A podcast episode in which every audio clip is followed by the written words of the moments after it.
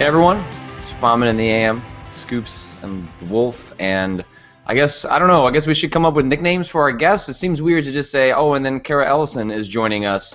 like that sounds so boring next to Scoops and the Wolf. Oh, there you go. yeah, I don't. I can't think of an actual nickname right now, so I'm just I, I'm I'm just resorting to my old sound effects, you know, bag of tropes. Sorry. Awesome. do you do you? Well, let's let's dive into this a little bit. Cara, do you ha- is there a nickname? Do people have a nickname for you, or have you been nicknameless uh, as you have gone through life? Nicknameless. I, I I've been nicknameless so far. I think. I mean, I mean, people tend to call me by Cara-chan, which is my that is oh, in fact name. my Twitter name, yes. And I can't really remember how I got my Twitter name. I think it was something like an IRC, you know, back in the day, uh, an IRC uh, nickname that I had because uh, I had a Japanese friend who called me Cara-chan, which is just like a sort of friendly term for for someone. So um, yeah, so I think I just had it since then. So yeah, people just call me that. And actually, they do that sort of Spider-Man song where they're like Cara-chan, Cara-chan. See, that, that's whatever, Cara-chan, you know. That's pretty good. That's sense. that's much better than my uh, my IRC nickname story, which is that uh, when I joined IRC and I was, you know, 12, 13 or whatever, I thought the name Extremer with a capital X would be a cool name. Extremer. yeah, with a capital X, because when when you're 12, that that seems like the way to differentiate yourself is to just capitalize the X. Were you just like to... slamming Mountain Dews and watching extreme sports all the time while you were on IRC? I mean, that was the rise of Tony Hawk, and yeah, yeah. I was 12, so you you know probably. And well, I had the good fortune uh, that uh, a friend of mine in uh, in the in that chat room managed to because I was 12, like people, like I, I was younger than than most of the people uh, in there in this video game channel that I hung out with. So they started, they kind of started calling me Exy, E X X Y. I was like, oh, cute little Exy, like the young little Exy. So I ended up changing my name to that, which sounds like that's sort of like a name that you might have come up with yourself or was given to you. But if you know the deep dark root, uh, which is that it's extremer, uh, it's much it's much less cool. what an amazing evolution. I'm going to find yeah. a way to hold that over your head for the rest of your life. yeah. Just so you know.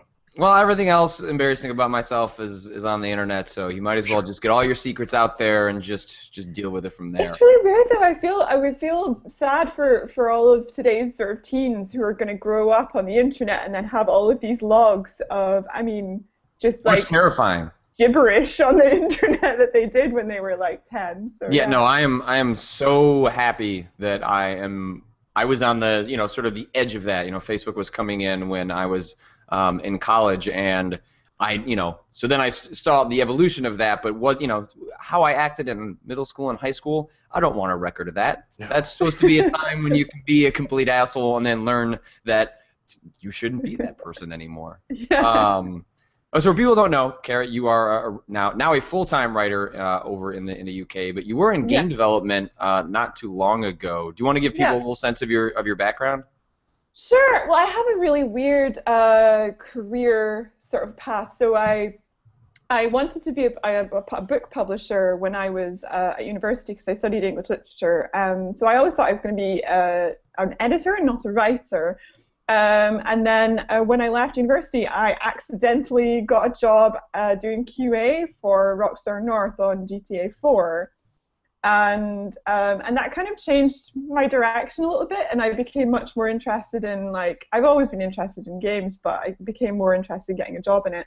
Um, and so I lived. I went after I finished that. I went to live in Japan for two years, uh, teaching English, and then that sort of uh, got me even more interested in video games. So when I and when I came back, um, I kind of accidentally uh, fell into um, doing stuff uh, like production, um, and, and, I started a job at Little Loud, which is in Brighton in the UK, and we made um, we were sort of became infamous, like infamous, I guess, for making Sweatshop HD, which was removed from the App Store, right? Um, because it they thought it was too sensitive, or they said that they didn't want a sweatshop theme game on the uh, App Store. So, um, so yeah, um, we ended up closing that studio. So now I, I, I mean, I've been sort of writing about games for a little while on and off, and then now I do it full time. So, yeah. That, that, was the, that was the outfit we were uh, you were working with Simon Parkin, right? That's right. Uh, Simon was uh, my boss. He was head of games at Little Loud. Um, and now it's really weird. Now we kind of work side by side. and We're both free full-time freelancers. Although he still helps me out uh, with my grammar, you know, occasionally. but um, yeah, yeah. Simon, Simon Parkin, the writer that anytime he publishes something, it bums everyone out because it's so much better than anything all of us could have done. he's a really, really great investigative journalist, and it's just because he's so he's so interested in that side of stuff. He's he's he's interested in how in what people aren't covering, um, which I think I really admire because he's got a nose for the the parts of video games that people aren't really having a look at a close look at. Um, yeah, his his uh, piece for the New Yorker on um, um, Iraqis playing video games was super interesting. I think. Yeah, and he, he also had a, a, really good one about uh, people's infamous search for the uh, Yeti or the Sasquatch in Grand yes. Theft Auto three, four. No, San Andreas. I San Andreas. Yeah. Uh, yeah. yeah, where he, you know, he went and deep dived into those communities where they are still trying to search for that creature, even though the developers have said like, nope, just stop it. But you know, yeah. it's the idea that people have created a myth that they uh, they kind of just like exploring themselves. So anyway, we didn't we didn't come on here to talk about Simon Parkin as just as, just like yeah, like, as naturally as that happens. Oh, um, um, he is dreamy though.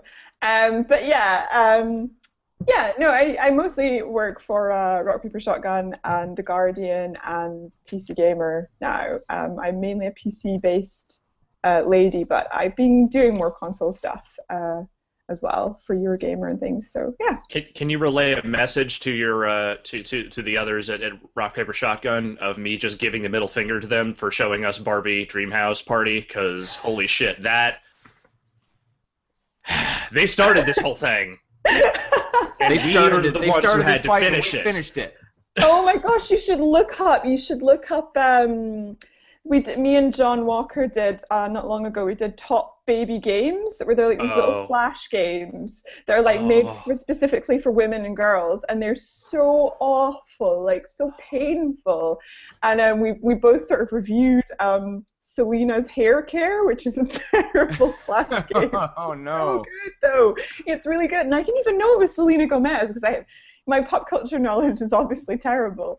But um, yeah. No, my, so my pop was... culture knowledge is pretty good, and even I am vaguely, only vaguely aware of Selena Gomez is because of Spring Breakers. Beyond that, I have no idea what her context is. I know. I was just, I was like, and then it was, it was basically you have to make hair like hair care product out of organic vegetables or something. I don't know. And I was just like, what on earth? Like, I don't even understand what's going on here so yeah, it was um, very funny. So that's also one you should check out. But yeah, I will relay um, your enthusiasm to yes, the, please uh, or middle fingers, middle fingers yeah. to the um, just, just these all over the place. Just yeah.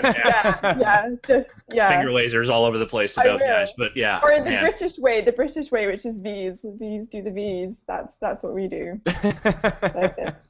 um, but yeah, I will um, do that. One of the one of the one of the things that you've been actually been doing over at Rock Paper Shotgun, I think um, maybe on your YouTube channel too. You've been you've been playing Half Life for the first time. That's right. Um, Which is how did you manage to get this far? I didn't know games writers were allowed to become games writers without having at least played Half Life, but somehow you got around it. Yeah, this is the strangest thing, Patrick, because every games journalist that I come across is like, actually, I haven't played Half Life either, or oh, no. oh, I never finished Half Life, and I'm like, oh, and did you know that Kieran Gillen never finished Half Life? That's that's surprisingly egregious for the, the man's writing on, on games like yeah, Thief right? and the era, like, games of the era. But I feel like it, it clashed with his thiefness at the time or something. so that's probably like he's played Thief like so many times over, but um, so yeah, and it's weird because I felt really kind of like I was I was missing a context for something. I feel like Half Life actually made a context for a lot of video games, and um, and was revolutionary revolutionary in so many ways that I I felt like I was missing out. And so I said to John Walker, I was like, well, I'm going to play through it for the first time. I want to see uh, what everyone's always been talking about, and you know, everyone's getting um, kind of impatient for the next Half Life and whether it exists or not. Um, so I thought um, maybe I would go back and play the original. And, um, and it's just really fascinating. I feel like there are lots of things that uh, Half Life takes from film particularly action film, that um, are really really interesting because mostly fil- what films, uh, what games do is they take um, they actually take some tropes from film like uh, cutscenes or mm-hmm. to tell stories, and they use that in um, in games. And I feel like that's actually not the best thing that we could be taking from film. And I think Half-Life, the develop- developers at Half-Life thought so too. And I think they instead what they took from film is um, jump cuts, like in uh, the recent 30 Flights of Loving they also did quite a lot of jump cuts and i think that that's something that they took from film where they moved the player character entirely um, and you can move, and the idea that you can move the player character forwards and backwards in time or to another location to let you see like the foreboding of what's going to happen to you. Um, I think in the beginning of Half Life, you're transported to Xen. Uh, is that right? And then you, because um, like when the uh, reactor explodes, you're transported to Xen for a few seconds, mm-hmm. Um, and then you come back, and you're and everything's gone terribly wrong, um, which is partly your own fault and um, and it's really really interesting because that that sort of mechanism itself is a really great storytelling mechanism that no one's really I don't know experimented with since apart from I guess Blendo who um, um, did 30 Flights of Loving. Isn't that right? Blendo Games yeah yeah yeah. It's it, yeah. it, was one of those things that when I played uh, 30 Flights of Loving you know strikes it really it really is apparent, you know, the jump cut because it's it's kind of like the primary mechanic for like moving the story forward, and I mean it happens in such a compressed period of time that you notice it much more pronounced. Whereas uh, in Half-Life, you know, kind of like in a film, you don't necessarily think consciously jump cut. Like it's just part of the storytelling, and it's just a way yeah. of conveying uh, a sense of place and character um, and, and emotion. Whereas in 30 Flights of Loving, like it is one of its it, because it happens so fast, you're just like, oh, okay, jump cut, jump cut, jump cut, like we must have moved, like we've moved, we've moved, we've moved. Uh, yeah. Whereas in Half Life, you know, because it takes place over such a longer period of time, it just kind of naturally, you don't necessarily notice that they're using that technique. That's right, and it's it's, it's definitely more of a novelty in 30 Flights um, than it is in Half Life. Half Life, it's very much like a tool for telling. Uh, like one of the tools in the toolbox for telling a story. Um, but yeah, and the other thing I really I really noticed in the beginning was the idea of having um, um, making the player feel um, at the environment's mercy is something I always I think some of the best games exploit really well. Um, I actually think that what we do we tend to do now is overpower our heroes and we tend to make them way too powerful and have too many guns and have too many opportunities to make us like feel like superhuman almost. And that actually isn't particularly, I don't find it very fun anymore. It used to be because it was novelty, but now I'm kind of like, actually, the real tension in games, I, I think, and the real interest and the real engagement comes from actually. Um, from feeling like you might be vulnerable in some way, from from vulnerability. And I think that's one of the things that Jim Rossignol said about um, Thief on the 15th anniversary of Thief. He said, uh, some of my favorite games are all about vulnerability. And um, and I think that that Half-Life really does make you feel entirely at its mercy all of the time through loads of scripted events, like things will fall away, or um, horrible dramatic things will happen in front of you. Uh, scientists will be completely splatted as you walk through the door. Um, and you'll be showered with gore. Um, there's lots of things that they like Half-Life experimented with and also the fact that you know the ammo is always short. You're always short of ammo, and it's right. like in Resident Evil. It's almost survival horror. Resident Evil is like at, you're short on um, ink ribbons, you're short on yeah. ammo, you're constantly your control systems are completely out of control because Jill controls like a tank, you know. So it's it's I think that's one of my favorite things about games, that tension, that feeling of like I'm not going to make it. Alex, please tell me you've you've played Half Life, right? We haven't had this conversation, but I we just haven't. I, I just, have. I have played Half Life. It was a very very long time ago, like when Half Life was relatively new, and I have not touched it since then. And to be honest, I've probably forgotten more about Half Life than than most people remember at this point. So. Uh, did you complete it? Did you go all the way to Xen Oh, God, I can't remember if I. It, it's distinctly possible I did not actually. It's I, possible. I, I definitely, I definitely did. And once you get to Xen, and you, you know, Cara, have you finished it yet? I've just almost finished it. I think what I'm going to do is put up my concluding post on Rock Paper Shotgun this week, and uh, okay. but I've got so much video, and it's like 20 hours long or something. It's it's yeah, it's a long it's a long game, and the end is terrible. Like that's also one of the famous things about Half Life is that the final section of sort of this you know genre or an industry defining game in terms of like figuring out storytelling in first person is just yeah. god awful. Like the entire Xen sequence that is teased up front is just horrifying because all of a sudden they decided to turn the game into a platformer, um, yeah. and it is just really unclear uh, why why that might happen. But I'm I'm curious to see uh, you know what you thought of the end. Yeah, I think a lot of people on Twitter have been saying stop at Xen, stop at Xen. And I'm tempted to because no, I no, you've got to see all the way through. You, ha- if you've gone that far, you need to suffer like the rest of us did and and see the, right. the game. Because it's funny because um I've been playing for something like four weeks or something in between my other work, and I'm just I'm really feeling it. It's really it's actually an endurance run now. It's kind of like you have to finish it. This is one of the the biggest games you'll ever play. You need to finish this game. Uh, but there's there have been moments where bees have been flying at my face in this game, and I'm like, I want to give up. I want to give up. I mean, bees in my face would certainly make me want to run in the other direction Just too. Bees. Certainly. Bees. Nobody likes face. bees. Just everywhere bees. Why bees? Yeah, it's it's an, it's an underrated uh, video game enemy. That's like for me, it's spiders. Yeah. Like when spiders show up. Oh yeah. It's just you know, and like when I played through Metro Last Light earlier this year, and that game has some that game has some fucked up spiders. Like I didn't. Yeah. Like there are some sequences in that that just it, you're just kind of closing your eyes and just like shooting through. I don't really care how poorly I do in this section. I just want the spiders to go away. Um, and I'm I'm truly scared of next gen spiders. If, if if there's anything I'm afraid about of game designers having increased fidelity, it is their ability to create more uh, realistic uh, spiders. Because I don't, I just don't want it. I want to opt out. I want a season pass to get rid of all spiders from my games. It, for for the next generation, they're actually going to take bees and then they're going to take spiders and they're going to make a bee and a spider that what go in one thing. Oh, flying spi- flying spiders! That sounds terrible. With stingers.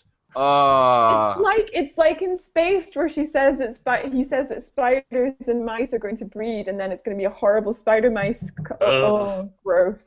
That would be the worst for me. I don't like mice. Yeah. But um, yeah.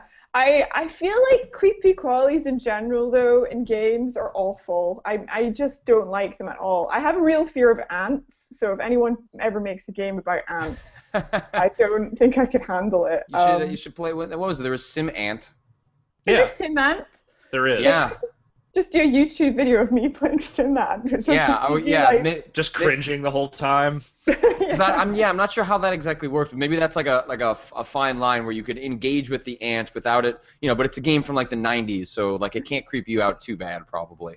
yeah, so maybe stay away from like Earth Defense Force though, because there's a lot yeah. of large spiders and ants and other things in those games that are are gigantic and building sized. Oh my gosh. Yeah. I quite like the bit in Half Life where you know you get those little beetle things that you can pick up as a kind of you can throw them at, right. at people and then they try and eat their kneecaps or something. I thought those were amusing. Um, because it got to the bit where there's ninjas, really annoying, bastard annoying ninjas. Mm-hmm. They're like these skinny ladies who like jump all over the place, and um, they're just so annoying. And you can't kill them, and I just grenade them eventually. But essentially, uh, you can what you can have a really good time by hiding around a corner throwing one of those beetles at them, and then just hearing them like freak out and shoot it, and I'm just like sitting behind the corner going. if someone doesn't like creepy crawly stuff, uh, you're taking a sick amount of pleasure out of destroying those ninjas with your little bugs. Well, I think they have the best idle animation. I don't know if you remember. It. Basically, uh, Gordon yeah, they kind of like crawl in your hand, right? Yeah, like... and they kind of crawl around, and then he, he goes like this, and then the thing tries to bite him, and he's like, ah. and it's just the best idle animation. I'm really a fan. uh, yeah, I'm going to change the topic of conversation. Great idea. uh, Alex, did you? What were you playing over this weekend? Oh man, uh, let's see. I actually played a bunch of stuff. I finally got into Dead Rising three um, which Ooh. I played a few hours of, and I am liking a good bit more than certainly two, uh, and probably even one.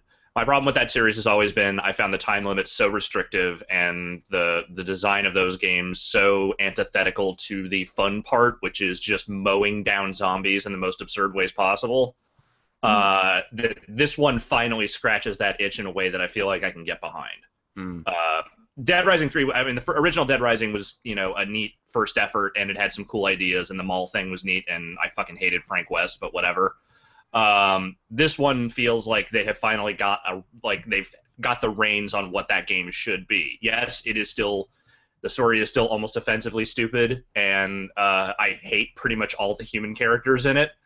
But the act of creating weapons to destroy zombies and the vehicles and all that stuff finally feels like a formula that I am excited about. And if they make another one of these, I will actually get like really interested in whatever they decide to do next. Like this one, I paid almost no attention to going in because I've just I'd kind of written that series off. But now they I think they have a direction that makes sense. Yeah, uh, I'm I'm I'm probably on the other side of the camp in in that I I think it's a cop out that they have made the normal mode not the. You still got your nightmare mode there, man. I know, but I feel like by shifting it to the side and I guess maybe if they had set the game up sort of like how Halo does with its heroic mode, where it says this is the way to play the game as opposed to defining it as this is a harder, more extreme version of the game. Um, because I feel like the time mechanic is sort of part of what really defines Dead Rising. I know that there are other parts that are appealing, and it, it definitely depends on your preference, but I feel like the oppressive nature of the time, and you know, this is coming from someone that loves Majora's Mask, so I'm, maybe it's not a surprise that I'm just like Dead Rising is as close to another Majora's Mask in a weird sort of way, uh, in in the sense that you you know the time is something you're competing against at all. It's the biggest villain in the game. Like there are zombies, but really what you're fighting is time. Um, and I just found that to be a defining characteristic of the game, and I understood why it put people off. But by removing it, and it's not completely removing it, but it kind of removes it because most people aren't going to engage with it. It pushes uh, it pretty far to the back. Yeah, and so I, when I when I do get around to playing the game, uh, which probably won't be till early next year, uh, I'm probably going to play it with that stuff turned on because it's like sure. if I'm going to play this game once, like I, I kind of want to play it, uh, you know, sort of how it was meant to be played, I guess. Yeah, I mean, for me, it's it's not that I hated the, the, the notion of the, the time mechanic. It's that I found it the way they had it in, especially in the first one, so oppressive. Uh, especially in conjunction with the difficulty level and sort of the, the the boss designs and all that stuff in that game that I just I just didn't enjoy it as much as I probably would have thought I could, considering you know I I, I, I fucking loved zombie games back then, and I I, I should have I felt like I should have liked Dead Rising one more. Uh, two, I just I went in, I played a few hours of it, and was like, this I don't care for any of this. This is not working at all uh, for a variety of reasons. Uh, but this one, I don't know. I, it just it feels like they finally got to the zombie playground, the, the zombie sandbox thing that they've they've been trying at since that game first came about and you know it retains some of that weirdness too and it retains some of that that bizarre flavor that the first one had without necessarily fixing what was wrong with some of that flavor as well um, i don't know i mean i went in expecting basically nothing out of that game I, I i didn't have any expectations going in and the first like four hours or so that i've played of it five hours it's been I've I've been really into it. I've been enjoying like it, it's not the situation where before like every time I would save in you know in a safe house or a bathroom or something, uh, I would like sort of dread going back out and having to fight you know all the zombies running around. Right. This time now I'm like okay well I can just fashion another you know giant dragon head or fucking you know chainsaw sledgehammer or whatever and I'm just gonna run around and kill stuff because it's not that it's it's there's no danger to it, but it feels like I finally feel like empowered enough to just actually make that the big dumb playground that they've been kind of shooting for forever with that series.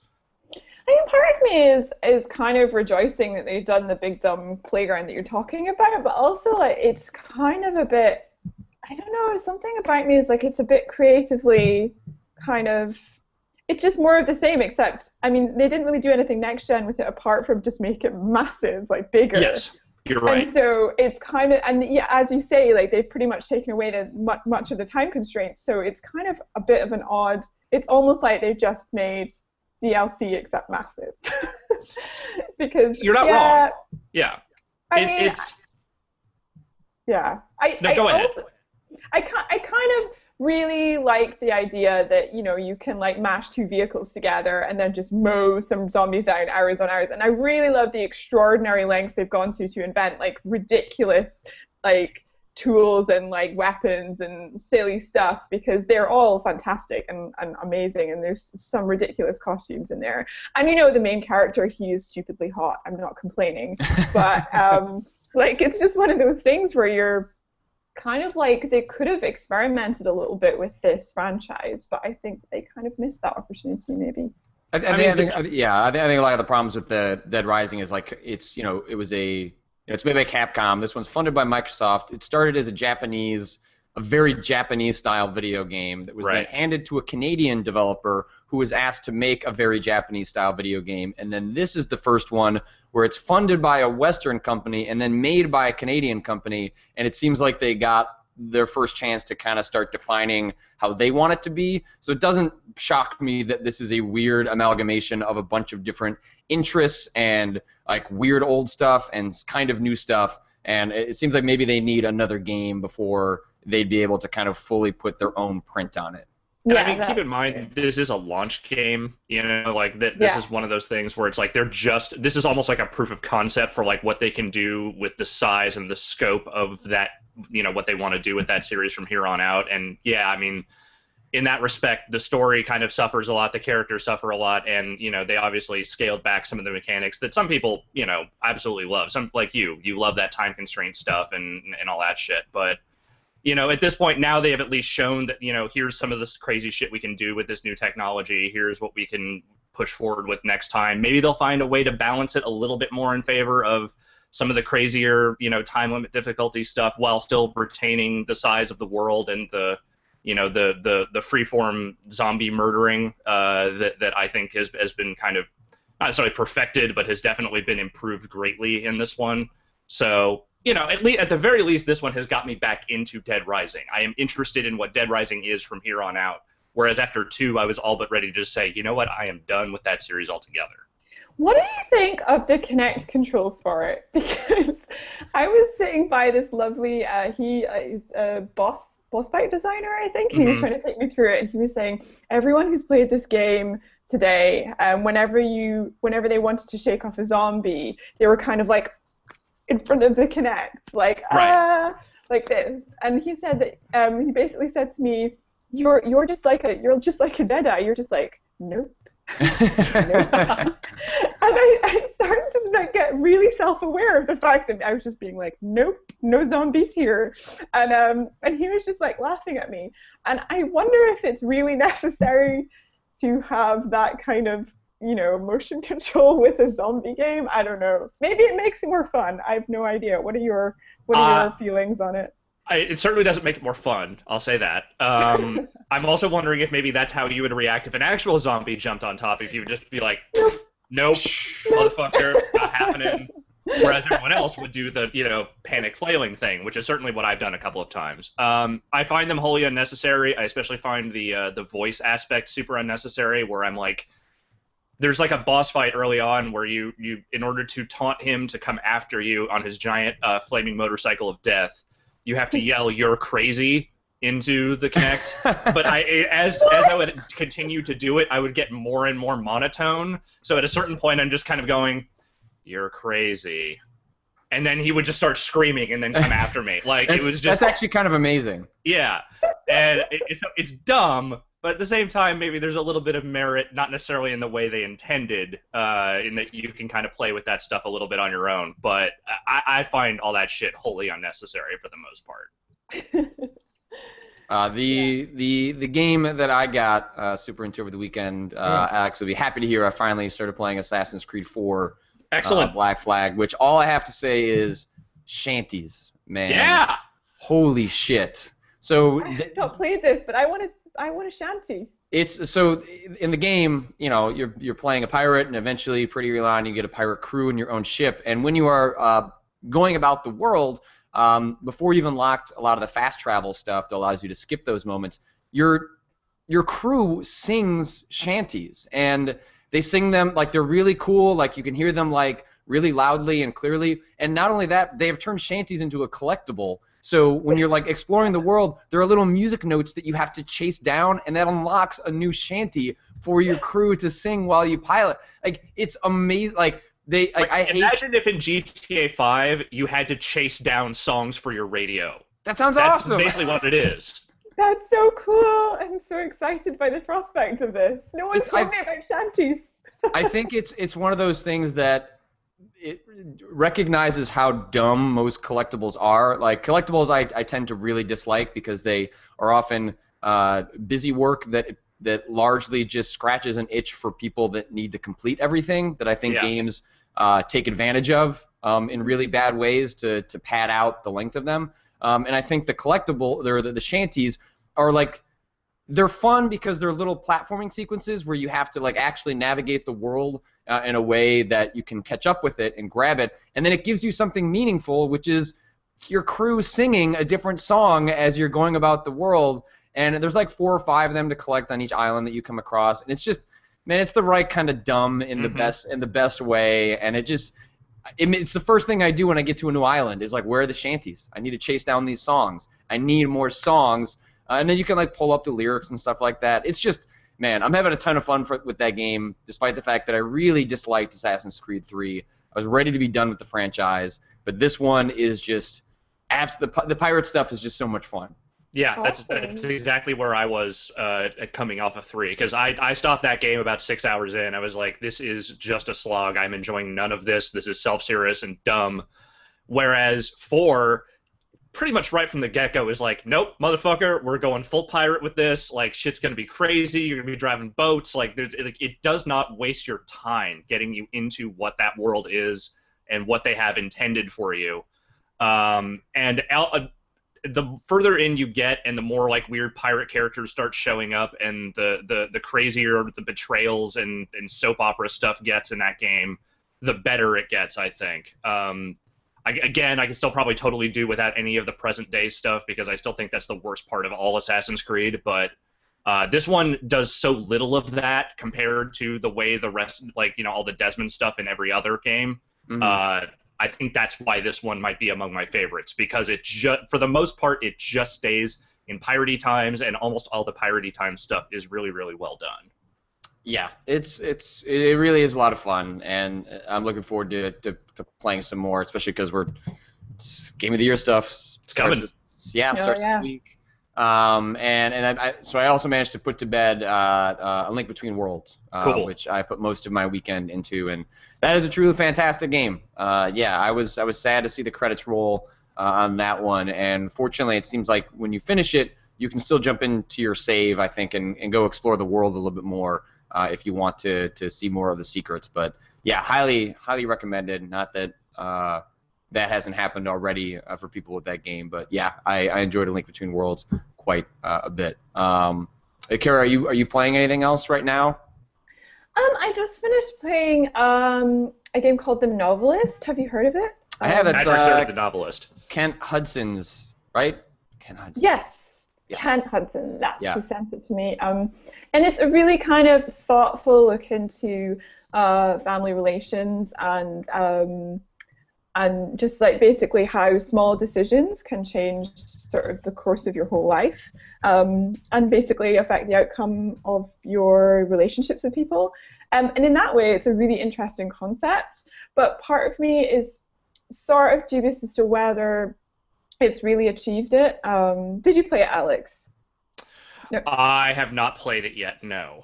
Okay. I, I play I played a short demo of it. I mean, the game the game's interesting in the sense that like sort of the setup is that uh, it sounds sort of fantastic at first. You know, you're playing as a ghost, uh, and you're and you're going around this house, and uh, you know there there's a husband, a wife, uh, and a child, and basically as the ghost, you're you're able to listen to the internal thoughts and the external thoughts of these different characters and then make some choices about how they choose to spend their time. Whether it's you know the novelist is you know a reference to the the husband who is in the middle of writing a book. And you know you can make choices. At least this was the demo version i played. I've not finished played the yeah, full the no, full game.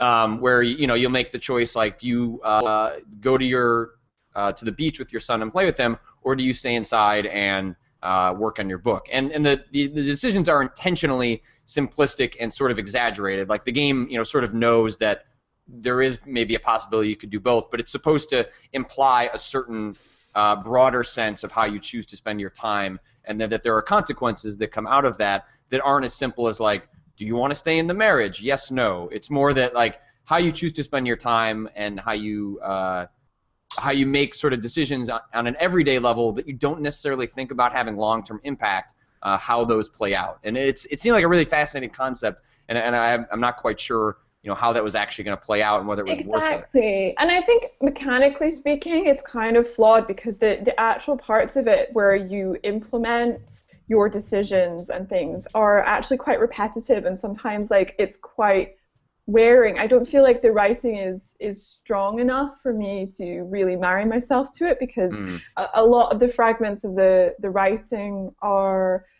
either too subtle or maybe um, I don't know, maybe they're not dramatic enough for me to feel like I'm emotionally engaged. And so a lot of it is, I mean, partly it's it could be just because I'm essentially a, a single woman who, you know, isn't in a like a, a marriage and hasn't got a kid and right. maybe, but also like I feel like actually Gone Home has completely spoiled this game for me mm. because it's so easy to compare the two. Like Gone Home is an empty, melancholy house. Um, it's basically about familiar relations. Um, it's it's about um, you know the bonds between people. It's about um, having an emotional connection, and it's about decisions that are made. And the only difference is that you know there are ghosts in uh, in the novel. it's a it's a but, it's a weird mechanic that I think disconnects you from your ability to empathize a little bit with the situation. This is exactly what I was thinking. You put your finger exactly on it because um, I think actually I was thinking very deeply about this, and I think that um, the, ability to feel like you belong as a player character in a video game is incredibly important. And I think this doesn't work because I didn't feel like I belonged. Whereas in Gone Home, I think Steve Gaynor was very careful to say we really wanted you to fe- you the player to feel like you belonged in this house, and so we made you a family member. Yeah, so I, th- I, th- I think yeah. I think I think the game kind of either has to, you know, obviously there could be ways it works otherwise, but it seems like games work best when either they completely define you as a player character in the world so that you can sort of figure out what your context is and your mm. motivations are, whether you choose to role play as another character or as yourself or as the character that's kind of being portrayed, or the game has to remove that context completely. Like I think in the novelist, were you just a free floating camera that was just in, like influencing the characters in a Sims like fashion? Uh, I think that would allow you to project in a more interesting way than actually defining it as like this ghost because yeah. it just I think it gives the game a fantastic feeling that removes the player from being able to empathize in, in a way that is sort of unnecessary for what the game is trying to mechanically pull off with its with its storytelling, um, and yeah. it just puts an unnecessary barrier there that it, it feels like the game wanted to explain why you're doing this in a way that is actually detrimental for your ability to engage with it. That's exactly it, and I also feel like the the melancholy atmosphere that novelist has, um, and the feeling of alienation only works if you as a, a, player feel like you empathize with the alienation of the characters, which I didn't feel like happened. So, um, so in, as a result, I felt alienated as a player instead, mm. uh, which is sad. Um, but it's such an amazing experiment. I really respect what the developers tried to do. Um, and I think um, and I think it's a really cool achievement that someone has actually made and brought out this game because it's a sign that I think that games are like really coming on in terms of wanting to address relationships in games, which is really cool. Yeah, What's the yeah. Best Ghost game. the best Ghost game? Yeah, best Ghost game. Best oh. Ghost game. mm, how many games do you play as a go- uh, Ghost Trick? Ghost Ghostbusters. I think Ghost. I think Ghost Trick is my answer. Weird how no one said Geist. Surprising. Well, you know what? Here's what I'll say about Geist. You could be a bowl of dog food, and I admire that game to let you be a bowl of dog food. Not many games would would, would allow you to do that. So you know what? Geist deserves some props. Actually. Huh? Nothing. Never mind. Good. Yeah. Bad we'll joke. just we'll pretend we'll pretend that didn't happen. Um, all right. Well, let's go. Let's uh, as we wind down uh, the show. Uh, if you want to sh- uh, put questions in the chat, uh, we'll pull some out of there. Uh, but we should uh, also probably the uh, the VGXs happened over the weekend, and oh, God, did they let's ever. let's just we, I don't think we need to talk about what happened at the VGXs so much as we'll just pretend that there was only a series of text announcements announcing new games and some trailers, and nothing else happened. Um, I did my taxes through it. Yeah. Um, I had a really good um, time doing taxes. Yeah, yeah, Joel McHale. Um, he was there. He was there. He's, he's He was some a things man. came out of his mouth, but there. can I can I say something about the Yeah, format? okay. I'll I'll let you go for it, Alex. This is the one nice thing I want to say about the production of that show. Okay. They finally found an idea and a format that I think could work. The idea of a more conversational show that is not just a big bombastic wannabe sort of MTV Movie Awards is not inherently a terrible idea. Geoff Keighley as a co-host is not inherently a terrible idea. He obviously knows the people. He knows how to make those segments work. He can he can push that stuff through. Everything else about what they got to go inside of that format was fucking awful. Jo- Joel McHale could not have wanted to be there any less. The music stuff was probably sounded like a way better idea when someone was screaming the idea at a bag of cocaine, but it did not actually work in context with what they had. Getting developers there to actually talk about the games they are announcing or they have won awards for and just actually having conversations about that stuff, that is a great idea. If you can't do that on TV, then web streaming it is a great fucking idea. Get us if you have to get a celebrity, get back someone who can actually sound like they're excited to be there. Maybe cut back on the musical stuff to the point where it's your one or two things and you don't have the, the loiter squad just screaming things into a microphone for like 10 minutes at a time Yep. because you need to fill three hours. Just take the pieces that worked and put the right things into them, and that show could actually be really good. Okay. That And is that what has I been would say. that has been Alex thoughts. GX 2013. uh, please return in a year. Alex will have further thoughts on how he didn't like the VGXs in uh, 2014. It's the first time I thought they were in a better direction. That's, I I'll agree. say I- that much. In short, I agree. Um, but let, let's. Uh, there were a couple of. Uh, well, you know, Cranky Kong. Yeah, Cranky Kong is going to be in Donkey Kong Country Tropical Freeze. That's. You know, innovation. I can't believe that's what Nintendo showed up with. Um, Yeah, Yeah, but then Tell- Telltale announced the Borderlands. Yeah, Borderlands and uh, and Game of Thrones. The Borderlands one, I have to admit, uh, did not know people were invested enough in that world to want to. Uh, it seems like the bizarrest pairing, doesn't it? It seems like Yeah.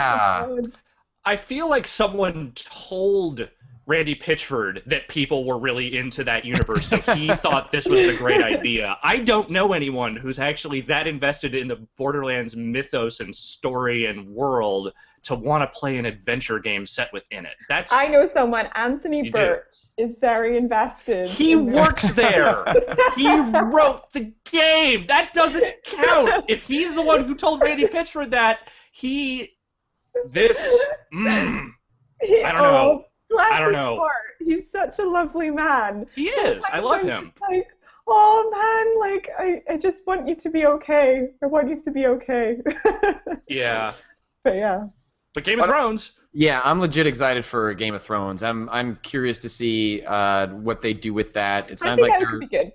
Yeah, I I mean, like Telltale has at least, you know, with The Wolf Among Us, you know, proven that they can, you know, they know how to smartly adapt different types of uh, of franchises. You know, Game of Thrones is more. I mean, I guess it's it's as dialogue heavy as it is action heavy, and I hope that they just stick to their strengths and not and just depict the action as opposed to having you be a part of too much of it. Because you know, Yeah. any time in Walking Dead where they had you kind of pick up a gun and do stuff, uh, it didn't really work that well. But the idea of I being feel able like Fables to did that stuff better though. The, It the, did. The Wolf Among Us did better with the action sequence stuff. It, it did. You know, it, it relegated that stuff to you know quick time events, which you know if you're going to use them, uh, you know, use it to depict stuff like that. Uh, but the idea that in like Game of Thrones, you know, you could be you know sort of this political you know manipulator uh, through a bunch of dialogue stuff, like that sounds like that could be uh, really interesting and really cool. Um, you know, I haven't read the books. I don't have a broad sense of the. You know, I watched the show, but you know, I'm I'm curious where they end up setting it. Uh, I wouldn't be surprised if this was set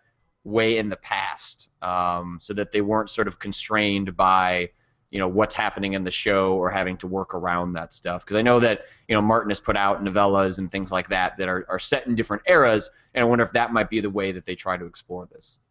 Yeah, and I think um, I think The Walking Dead was actually uh, way way better than the television show from Yes, my experience. Oh, yeah. and yeah. so it, there is a chance that um, they could definitely do something really nice with Game of Thrones because I think they um, definitely have the chops. Although they don't have Sean Vanaman and Jake anymore. Correct. So that could go wrong, but we'll see. Um, I think it'll sort of depend on how this second season, you know, comes out because I, I know that those guys, you know, they they've said that they're pretty confident in what uh what what the direction of season two ended up being, and you know, I think if Fables has shown anything, or, or The Wolf Among Us has shown anything, it's that they have other people over there who can write really well and sort of you know mold these different universes into their style of game. So. Yeah. I feel like at this point, I, I'm I'm very yeah, I can very easily give them the benefit of the doubt for now, and, and I think that I, I think that there's a ton of promise in in those guys getting a hold of that world. Here's here's here's a I feel like this is both being slightly snarky and then also legitimate question is that the books and the television show of Game of Thrones there's a lot of sex in those books. Mm-hmm. A lot of sex. mm-hmm. Are they just somehow not going to put that in their game, which would seem weird? Uh, yeah. And then also, games are really bad at depicting that. Yeah. Um, and then you try and think about how they would do that in the context of Telltale style games, which have largely not that great animation.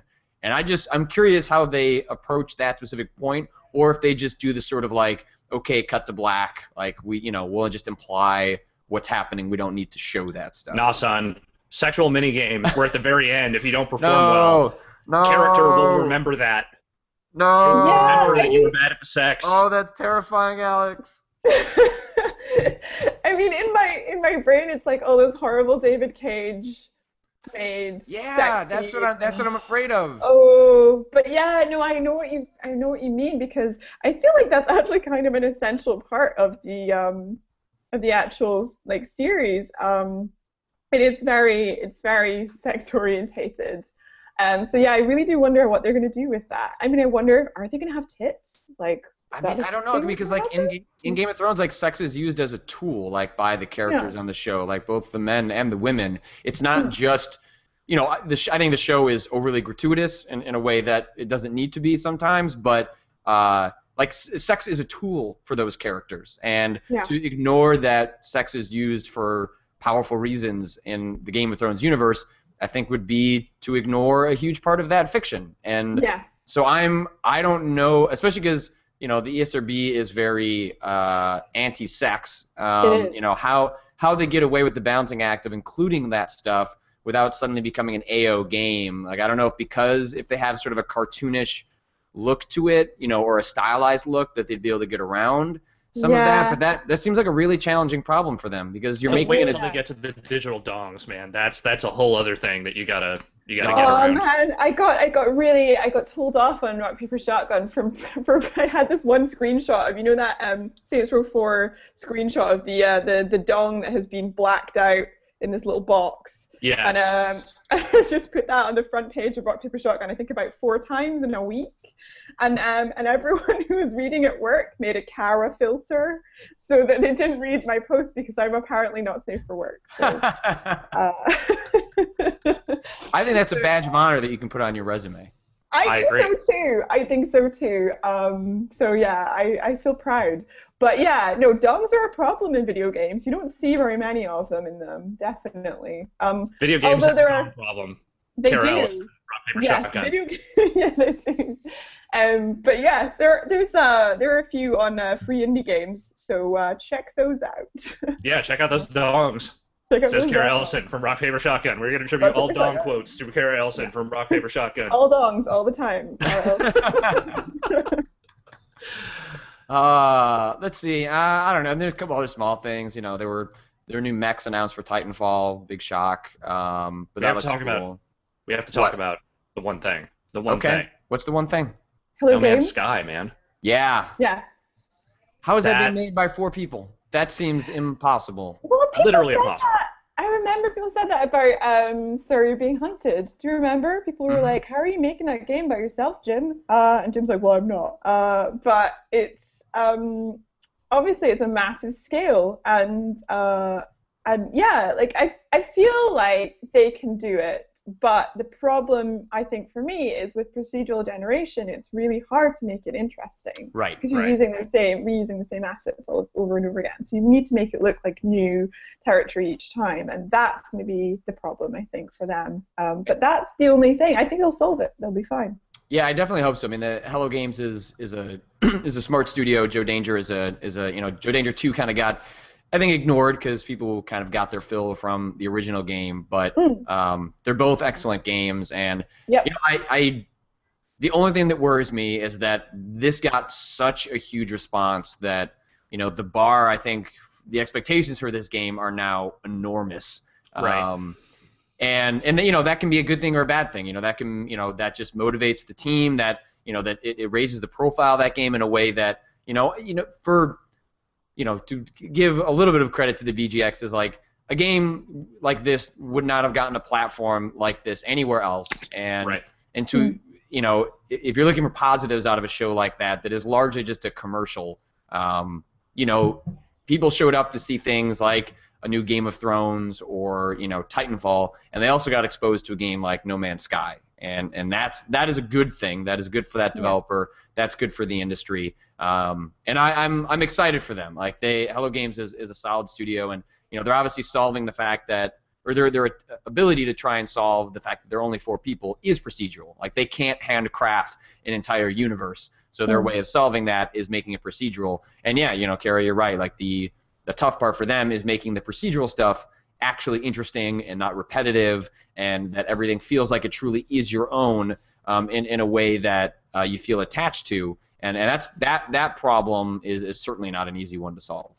No. Yeah, definitely. I think I think Hello Games as well. They have such an amazing uh, amazing kind of uh, process for making something feel great. I think Joe Danger, particularly, you know that you know when you you pull down and then you let go for that jump, like that feeling of jumping is such a fantastic feeling. Like it's one of the best like gamey feels that we have um, in terms of you know that feeling of like like holding down and letting go and going like crazy and across the screen and it's mm-hmm. like really joyous like that feeling is amazing and and just that they're making a space game i feel like that is actually just really exciting because i feel like they actually might f- make space travel feel amazing as well. So i'm kind of excited for that. Yeah, I, I, think the key is going to be them unveiling what the game part of that is, because as cool as the, the gigantic universe sounds and all the procedurally generated stuff sounds, they can get by with that stuff not being quite as cool as it sounds, you know, in the most stratospheric kind of, you know, expectations possible, as long as the game part of it is interesting and fun and, you know, like keeps you wrapped up in it if that thing is just like a crazy tech demo that doesn't have a whole lot of game to it, that's not going to do it. But I have enough trust in those guys to know how to make, you know, fun and interesting, weird games that I think they can probably build something pretty significantly cool around that stuff. They can, and I think they can also get past that hump of hype as long as the game part works. Sure.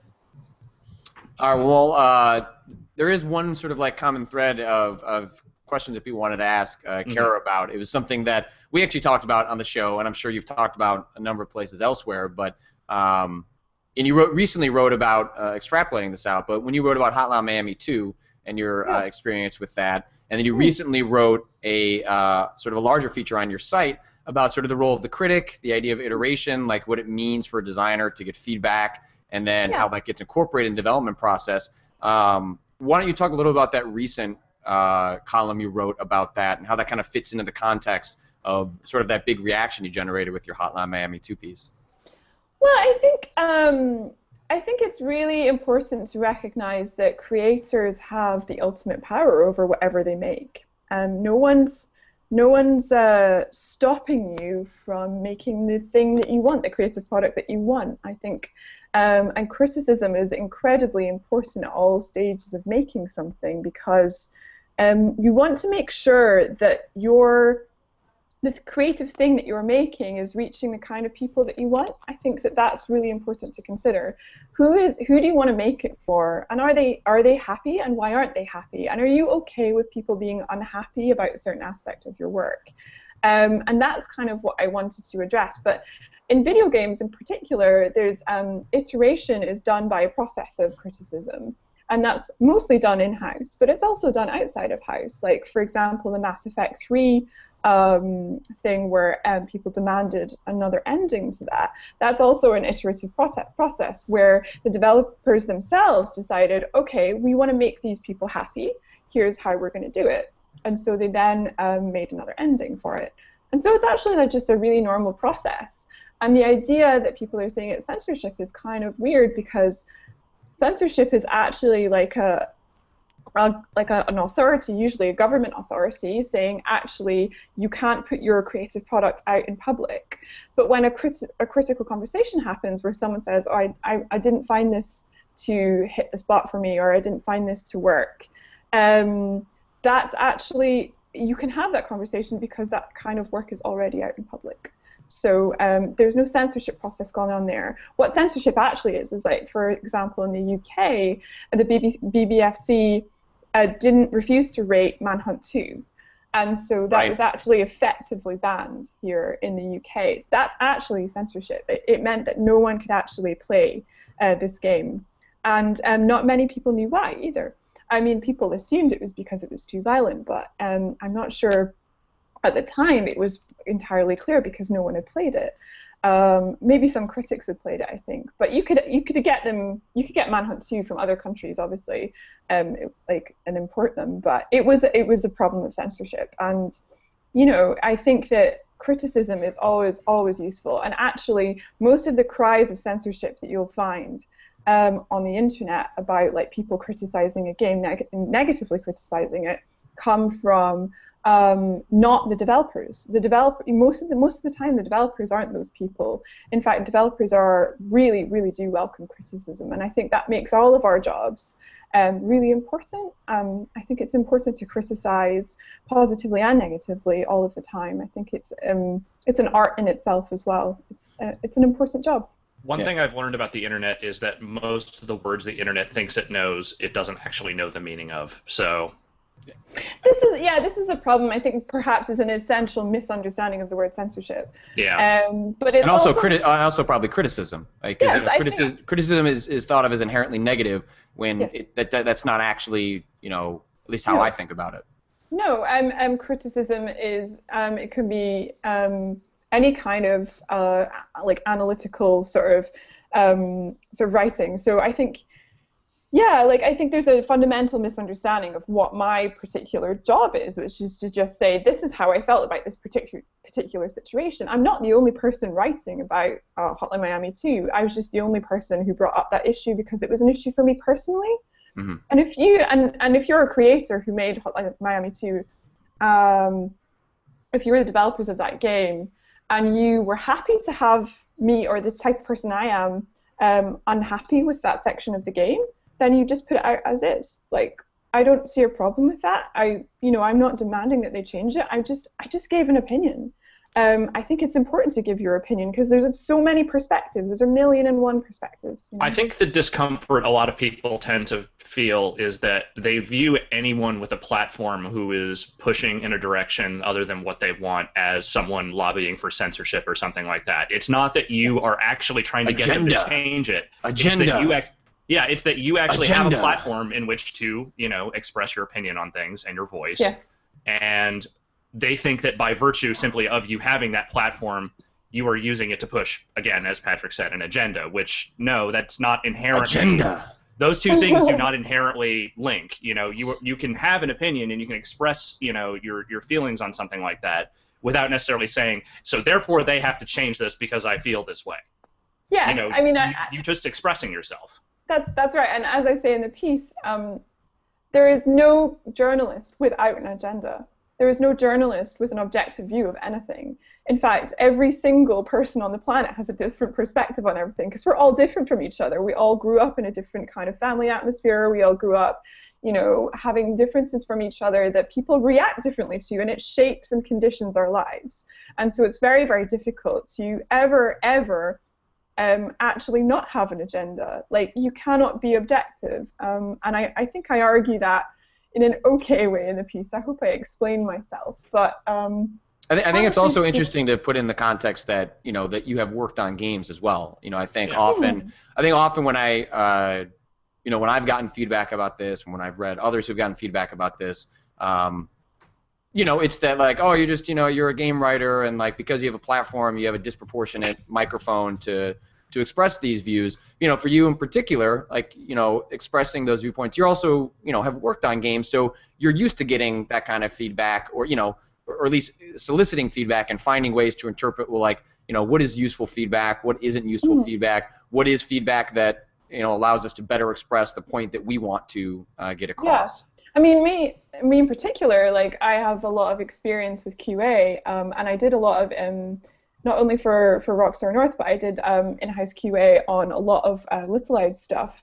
And a lot of it was a process of deciding where, in the QA process, like what is useful feedback that um, some of our testers were giving, and what what are we going to leave in the game, and what are we not going to leave in the game, and what do we have time to fix, and what do we not have time to fix, and um, is this sending the correct message? And a lot of the time, we, we were asking people like, you know, is this effective, like, or, or is this offensive, or you know, like for a lot of our games. Um, like we wanted to put up across a, a, particular message say we're making a game for little girls we wanted those girls um, to feel a certain way about our games and so we needed the, the feedback on that and so yeah a lot of it is really deciding um, how much you're going to take on board and whether you have time to do it and, and lots of different decisions and like different ways um, to sort of measure like who your game is is for and it's it's always really important and critics are important for that too I guess QA are kind of like just uh, in-house critics, in-house game critics. Mm. Uh,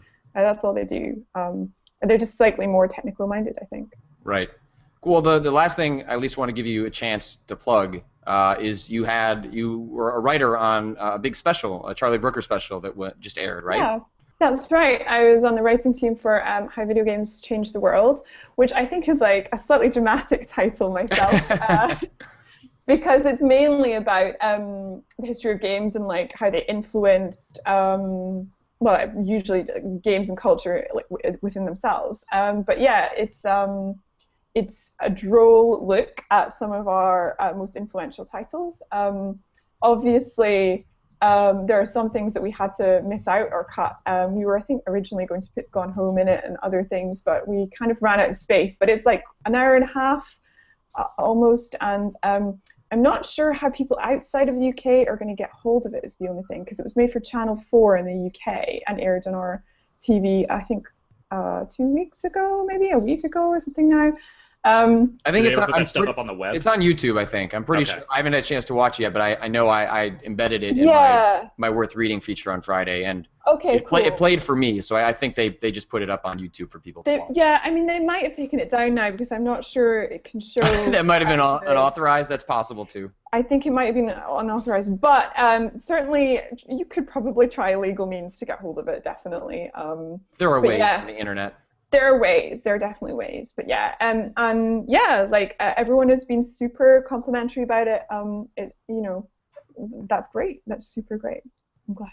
Awesome. Well Cara we have definitely appreciated you having on uh, this morning i guess now early evening for you. It's like what 5:30 yeah. over there now. Well, it's weird. It's half past four, which is you know it's unusually dark. I mean, this is uh you know this. You've gotten darker as the show has gone on. I know it's really weird. I mean, I feel like I'm in you know north of the wall in Game of Thrones. oh well, this is Britain for you. Um, so yeah, I hope I hope I can uh, see my way home, basically. Yeah.